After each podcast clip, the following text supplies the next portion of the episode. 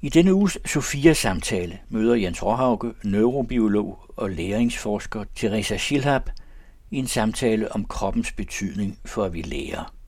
Om afstanden mellem skolens virkelighed og selve virkeligheden, og om at vi kan aflæse, at eleverne vælger mobilen frem for undervisningen.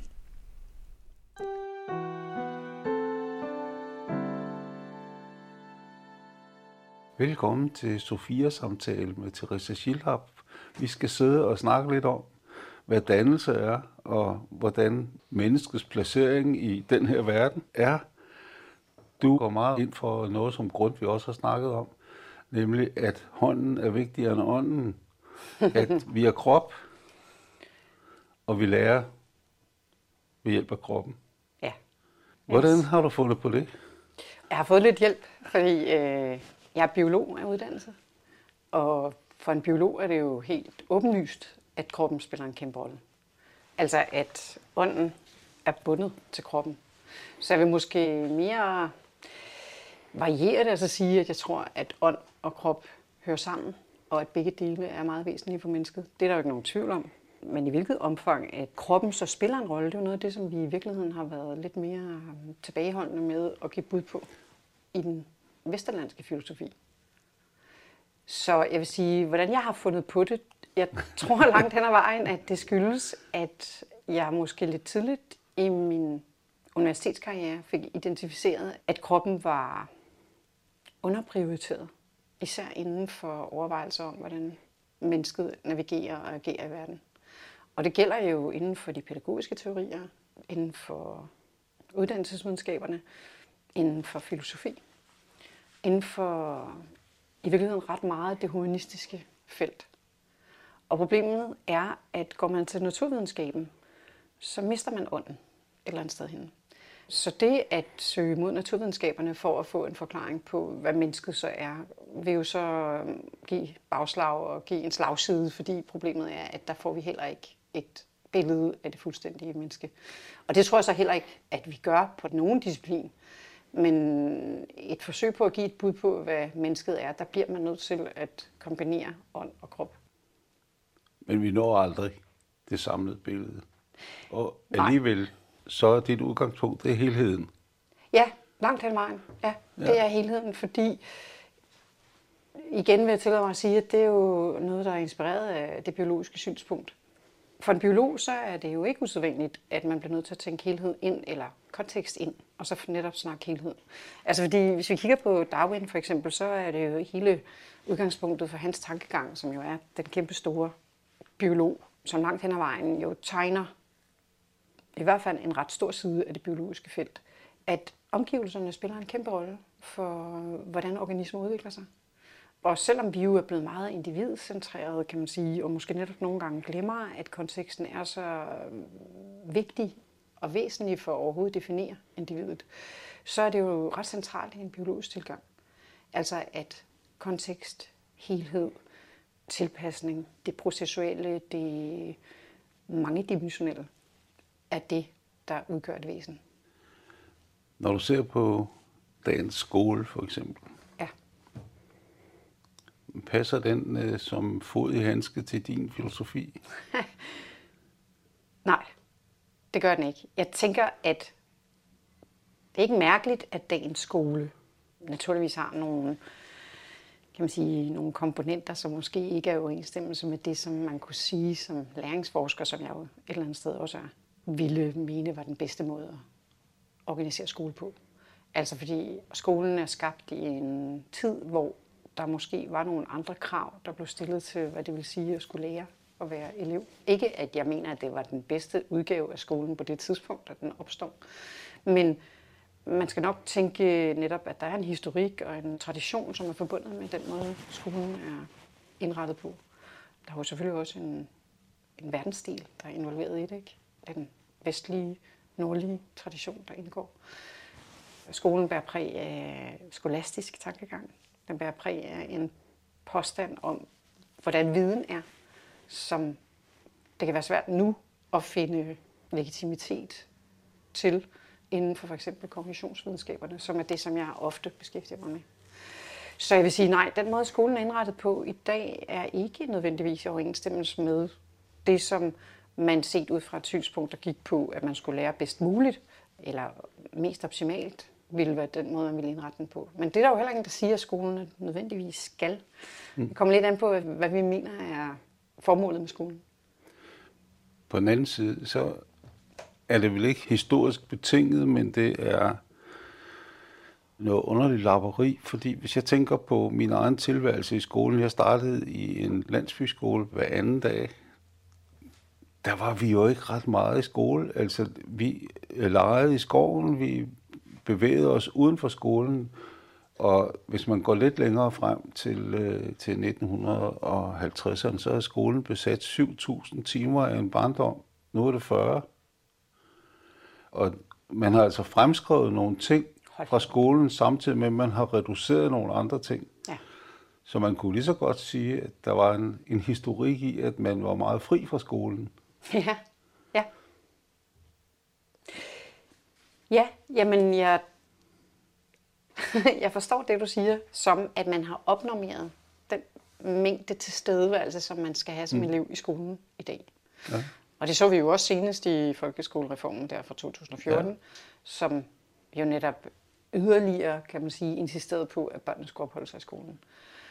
Og der har der været vel, tænker jeg, en tendens, der gik på, jo mere man opholdt sig der, jo mere lærte man. Hvilket jo overhovedet ikke nødvendigvis behøver at hænge sådan mm. sammen. Fordi jo mere man måske beskæftiger sig med noget, jo mere træt bliver man af det. Og jo mere har man brug for pause. Så på den måde kan man sige, at man har udladt, at pauser spiller en kæmpe rolle for evnen til overhovedet at tage noget ind. Når man har set sådan på skolen, ligesom har insisteret på, at det skulle være mere og mere tilstedeværelse. Og så hørte jeg lidt det, du sagde, at du måske ikke synes netop, at de elever, som vi så ser i dag, som er meget i skole, at de har tilsvarende øget indlæring eller øget mængde læring i forhold til det, du oplevede? Nej, det... Øh... Og der ligger jo netop i, at jamen, der foregår jo også enormt meget læring, når man er andre steder end i skolen. Mm. Fordi det at være i live er jo at lære. Så laver man så nogle spot med, at man skal bevæge sig lidt mere. Man laver nogle spot med, at man skal ud i luften en gang om ugen, eller hvad det nu er for noget. Ja. Men hvis du skulle kreere en skole i dag, hvor man kan lære mest muligt, bedst muligt, hvad skulle vi så lave om? Det er jo så fuldstændig fra hoften, fordi det er ikke noget, jeg normalt går og tænker meget over. Nej, nej. Men umiddelbart vil jeg sige... Men hofter hænger vel sammen med hjernen? Ja, det gør den. Okay. altså, det er 100% sikkert, også fordi du starter med at stille mig spørgsmål om det her med det hele menneske. Vi bliver simpelthen nødt til at være bedre til at indtænke, at vi også har en krop. Og ikke bare krop, krop, men at vi rent faktisk har et behov for at være aktiv og et behov for at være til stede i verden. Og der tænker jeg måske mere på netop tilstedeværelse i verden, hvor man er kropsligt engageret, er jo meget oftere knyttet til, at man også er motiveret. At man også oplever en eller anden form for engagement. Og i det øjeblik, vi ligesom trækker den side ud, så kan vi risikere netop, at det, som man beskæftiger sig med som elev i skolen, bliver noget, som overhovedet ikke er interessant eller motiverende eller engagerende, og dermed slet ikke ender med at blive noget, man lærer. Så i det øjeblik, man fjerner den her kropslige side, hvis vi skal tænke på den i forbindelse med undervisning, så amputerer man også læringssystemet ret markant. Så det jeg ville gå efter var helt klart at lave noget, som var mere helkropsorienteret. Men i det, fordi det er noget af det, som jeg tror, at det kropslige engagement kan, der ville jeg også insistere på, at børn havde mere ejerskab og ansvar for det, de så foretog sig. Og det er slet ikke det samme som, at lærere bliver ligegyldige i sådan en sammenhæng, fordi det er jo en side af den måde, vi lærer på som mennesker, at vi har enormt meget behov for oplæring, og vi har behov for at være apprentices, hedder det jo på engelsk, i sådan et forhold, hvor vi er lærlinge, og hvor omgivelserne netop som kontekst, og det kan være en social kontekst, hjælper til, at vi får øje på de ting, vi skal få øje på, og magter at gøre det, vi skal magte. Så det er ikke sådan, så, at det er en udradering af lærerrollen. Men jeg tror, at det øjeblik, man insisterer på, at det er et helt menneske, der lærer, så vil det hele menneske også i højere grad skulle tage en stilling og være involveret. Og når man er involveret, så vil den læring, man er udsat for eller indgår i, langt højere grad sætte sig som en varig læring.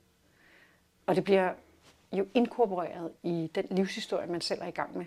I stedet for, at det bliver sådan nogle satellitelementer, som man faktisk ikke rigtig har et stativ at hænge noget op på. Hvad egner sig bedst til den der helhedsorientering? En stor byskole med godt nok med trapper og legeplads på, på taget, eller en skole, der har et par grønne områder og lidt naturadgang? Igen er det virkelig, virkelig svært at svare mm. fuldstændig entydigt på. Det skal du heller Og det er fordi, det er fordi, jeg kan godt mærke, at du vil have mig en retning af at sige, Nej. at, øh, at jamen, jeg vil til enhver tid abonnere på dem med naturen. Men det vil jeg nok af nogle andre grunde end lige nøjagtigt det, som jeg var gået i gang med at svare på, fordi ja. min pointe er, at der er så ufattelig mange elementer, der gør, at man, altså som kan have indflydelse på, hvordan man lærer og om man lærer.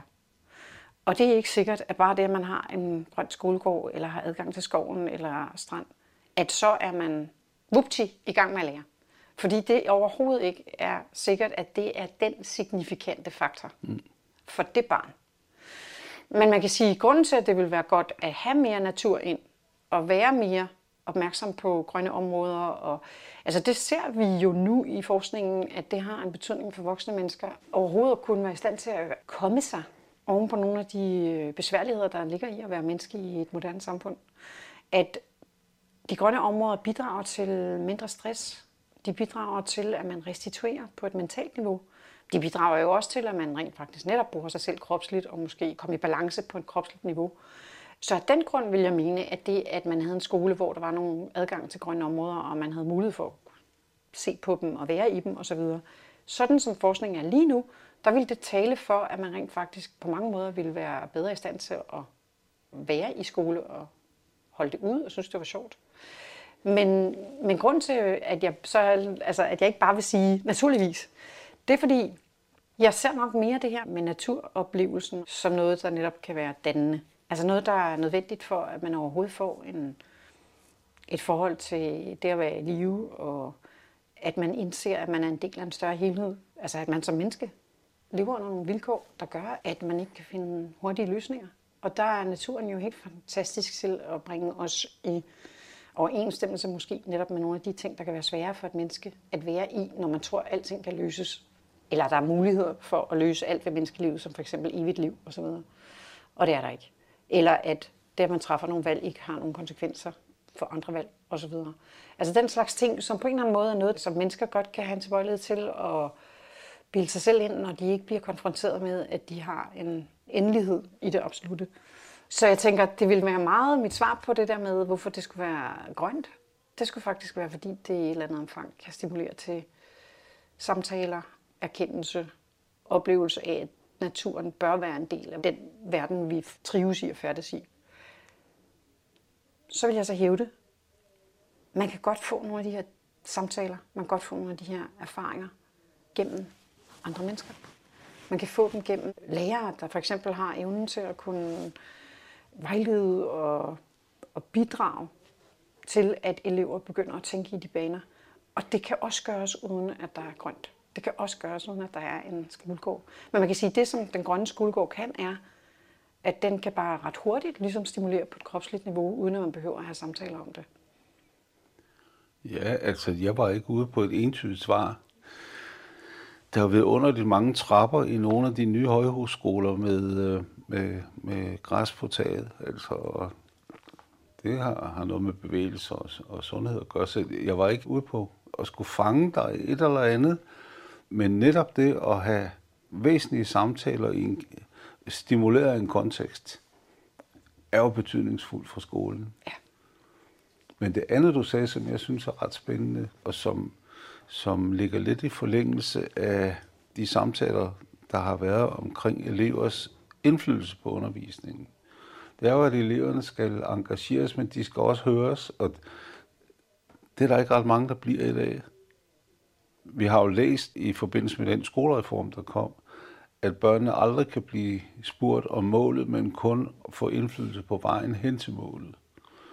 Og, og øh, det er måske ikke det mest spændende, hvis det er et mål, man ikke er interesseret i. Nej. Så det, du plæderer for, er jo også en involvering, der er anderledes end den, vi kan se i den nuværende skole. Og det skyldes faktisk, at jeg har en forestilling om, at der er virkelig mange veje til Rom.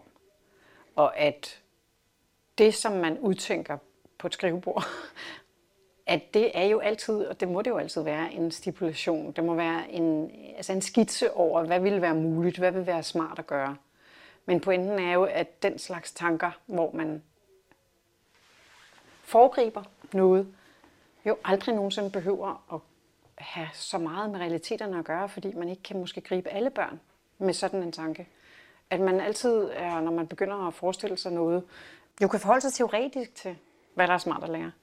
Men at det ikke nødvendigvis behøver at være det, der er smartest at lære på det pågældende tidspunkt i den børnegruppe med de elever. Og der tænker jeg, at der bør man jo have en eller anden form for fleksibilitet, og eleverne bør i høj grad have en indflydelse, fordi man ikke kan på den måde rammesætte et engagement. Ja. Jeg har jo lært det her, fordi jeg var skoleleder. Og jeg kan med det samme sige, at du i forhold til mit skolelederarbejde har været blevet brugt som en trussel mod min autoritet. Fordi din mor var ansat på den skole. Og hver eneste gang, jeg sagde et eller andet, så kom min datter hjerneforsker, og det du siger. Og, og derfor fik vi faktisk udviklet skolen ret kraftigt, så du var tidligt været på banen i mit liv. Ja.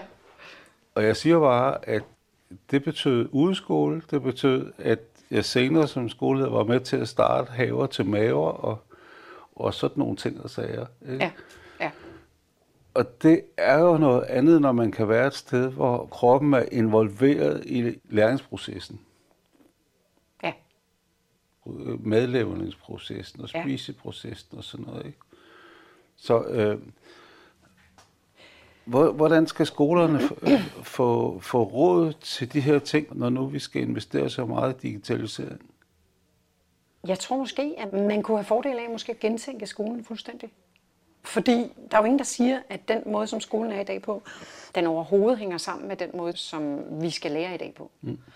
Og jeg har jo inden for det, som jeg beskæftiger mig med normalt, så har jeg jo opmærksomhed på det her med, at den traditionelle skole arbejdssituation, den er koblet til, at vi skal bruge det, som vi kalder for kontrolleret opmærksomhed. Det, man siger om den, den kontrollerede opmærksomhed, det er en, vi bruger til at koncentrere os om noget, der ikke i sig selv er interessant. Så det er enormt hårdt arbejde. Altså på et mentalt niveau er det virkelig, virkelig hårdt arbejde at koncentrere sig om noget, som man ikke synes er interessant eller spændende. Det handler både om, når vi skal lære at læse for eksempel, det at sidde og kigge på nogle bogstaver, der hænger sammen, og få at vide, at det her det er ekstremt vigtigt, at de der, du forstår, hvordan de hænger sammen, og hvad det er for en lyd, og hvad det så er for et ord, der kommer ud af det. Der er ikke ret meget i det, der er vanvittigt spændende og interessant. Man kan måske lige gøre det kortvarigt, fordi læreren insisterer, eller mor insisterer, men så skal man i øvrigt bruge sin kontrollerede opmærksomhed på at fange den kode, der ligger. Så det var bare et eksempel. Det står i skarp kontrast til den, som vi kalder for den stimulusbetingede opmærksomhed, som er den opmærksomhed, vi bruger over for noget, som er i sig selv spændende, interessant, nyt, anderledes, noget, som vi simpelthen ikke kan lade være med at kigge på. Og problemet med den skole, vi har, er jo, at den langt hen ad vejen trækker på den kontrollerede opmærksomhed, som gør, at vi slider med hele tiden at skulle forholde os til ting, som ikke nødvendigvis har nogen som helst indflydelse på os, eller vi oplever ikke er spændende, interessant, motiverende. Øhm, noget, der kalder på vores opmærksomhed. Og i det ligger der så, at den skole jo udelukker fuldstændig vores følelsesliv. Udelukker fuldstændig alt det, som gør et menneske. Altså alt det, som er karakteristisk for et menneske. Netop, hvad kan jeg godt lide? Hvad holder jeg af i verden? Hvad betyder noget for mig? Hvilken historie har jeg med mig? hvad har jeg vendet mig til, er noget, som jeg forholder mig til, eller synes er spændende osv. Det er ligesom sådan en kæmpe stor øh, del af ens, nu tegner jeg det lidt skabt op, men kæmpe kæmpestor del af ens identitet, som man skal lægge ved, ved overgangen til skolen. Fordi det har ikke nogen indflydelse på det, der foregår der. Der er jo ikke nogen at sige til, at det, som børn så bruger det meste af deres tid på, det er jo deres kammerater, det er på at bygge venskaber, det er på at drille og lege og udfordre. Fordi det er jo intrinsisk interessant. Andre mennesker er spændende. Andre mennesker, hvad de finder på, og hvad de laver sjove ansigter, eller hvad de skriver på papir, eller hvad det nu er, de gør. Det er jo spændende. Men det, der foregår i det rum, som skolen oplever, som den skal varetage, det er jo i sig selv virkelig, virkelig ikke interessant. Og jeg tænker tit på, hvordan voksne mennesker jo aldrig har accepteret at blive smidt ind på internatkurser, som foregik på den der måde, som de her børn så lige pludselig blev smidt ud i, og så måske fik de en lufter, eller også gjorde de ikke. På vores egen skole, altså mine yngstes skole, der skete der det, at børnene faktisk ikke engang fik at vide, hvornår der var mulighed for at komme ud og få en pause, fordi det ikke lå i skemaet. Så de vidste aldrig, hvornår de rent faktisk inden for et modul var færdige og kunne få lov til at komme ud. Og, og der kom så også nogle konflikter i forhold til, hvad børnene så i øvrigt havde været vant til. Det er jo sådan en anden mm. ting. Fordi det spiller en rolle for, hvad man så er, man oplever som krænken eller ikke krænken. Så hvis man har været vant til, at man faktisk fik en pause efter 45 minutter, så blev det pludselig et problem, at det kunne man bare overhovedet ikke vide noget om, hvorvidt man fik. Men i sig selv var det et problem, at man slet ikke var klar over, om de havde nogen som helst indflydelse på noget, og om der var noget, der ligesom var deres rettigheder. Det var jo så helt specifikt i forhold til folkeskolereformen, men skolen er jo sådan indrettet. Altså, at man kommer bare ind, og så skal man så bare affinde sig med, at det er under de her vilkår, det foregår. Og du skal gøre det på den her måde. Og ja, det kan godt være, at du synes, det er rigtig, rigtig interessant, men du bliver bare nødt til at gøre det. Fordi du skal være en ordentlig borger i den anden ende. Og jeg tænker, at lige præcis den måde at lave skole på, kan måske have givet mening på et tidspunkt. Men det gør den simpelthen ikke i dag. Og det er der, hvor jeg tænker, at der kunne det være nødvendigt fuldstændig at omorganisere den. Og nu taler du så også om teknologien. Og teknologien, når vi snakker om det her med bevidsthed eller opmærksomhed, det som smart-teknologien jo kan, det er, at den kan lige præcis begynde at gå ind og lave en masse problemstillinger, der er forbundet med det her med, at man gerne vil have sin opmærksomhed styret af noget, som man selv har lyst til. Og så kan man helt klart diskutere, om det, som smart-teknologien den kan tilbyde, om det er en god måde at blive stimuleret på. Det er en diskussion, som også er rigtig lang. Men det er helt klart, at en af grundene til, at smartteknologien nu går ind og bliver en problemstilling i skolerne, det er jo fordi det, som skolerne er et udtryk for, er noget, som er langt hen ad vejen ualmindeligt kedeligt. Så når der så kommer smart-teknologi ind, så bliver det en trussel mod elevernes opmærksomhed, fordi før i tiden, så kunne man ikke som lærer, tænker jeg, se, om de sad og tænkte på det spil, de havde derhjemme, eller om de i virkeligheden sad og udtænkte narestreger efter skole. Det kunne man ikke lægge mærke til. Men når nu smartteknologien er kommet ind, så kan læreren se, at nu gør de rent faktisk noget, som er et udtryk for, at de ikke beskæftiger sig med det, som de skal i skolen. Men det fjerner jo ikke selve fænomenet, som gør, at eleverne har lyst til at blive distraheret. De har lyst til at blive distraheret, fordi de ikke er engageret i det, der foregår i skolen, fordi det følelsesmæssige og det, der handler om deres identitet, ikke indgår i skolen. Så det var den vej, jeg ville hen. At smartteknologien kommer med en masse problemstillinger. Øh, det gør den jo også for voksne mennesker. Det er der ikke nogen tvivl om. Men skolearbejdet som sådan, og hvor man ser det som en trussel, at teknologien kommer og ødelægger det, der foregår i skolen, det skulle i stedet for at det skulle være sådan en vendetta mod teknologien, så synes jeg, at det skulle give en opmærksomhed på, at der er et eller andet med skolen, som er et problem, og som gør, at den her teknologi pludselig kan komme og være enormt forstyrrende. Fordi hvis nu det var vanvittigt spændende, hvis nu det var vildt engagerende, hvis nu det var en oplevelse af, at jeg har simpelthen ikke lyst til andet end det, der foregår her i skolen, så ville teknologien jo aldrig have en indflydelse. Men det har den. I 1960 skrev den konkrete lyriker Vagn Sten et digt, hvor han var brudt ind på sin datters skole, Glæsborg Centralskole.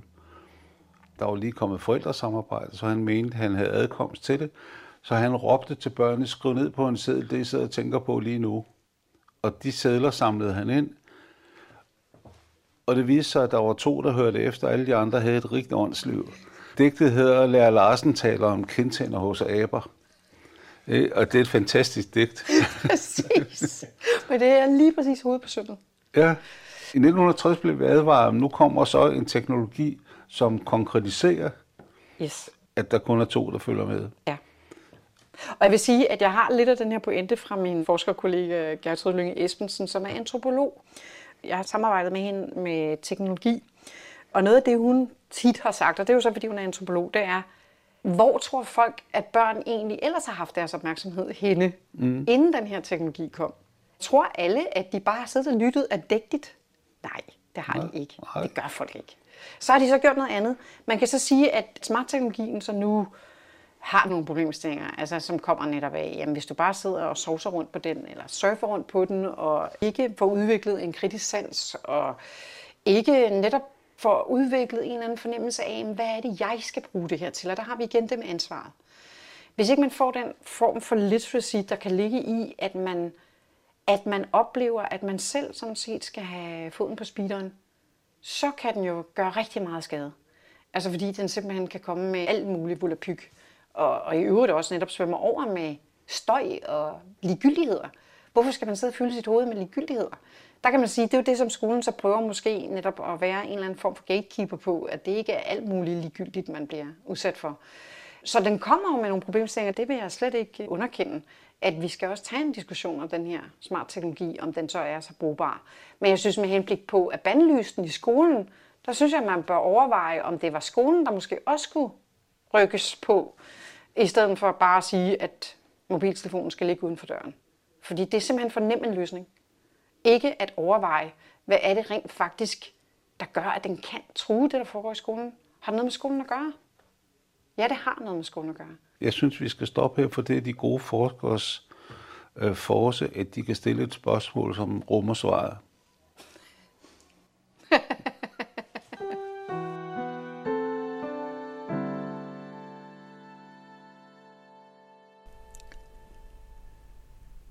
Dr. Ped Teresa Schilhab fortalte om kroppens betydning for, at vi lærer, om lydhørigheden og samtalens betydning for, at vi lykkes med at lave god skole, og om grunde til, at elever er mere engageret i mobilen end i undervisningen.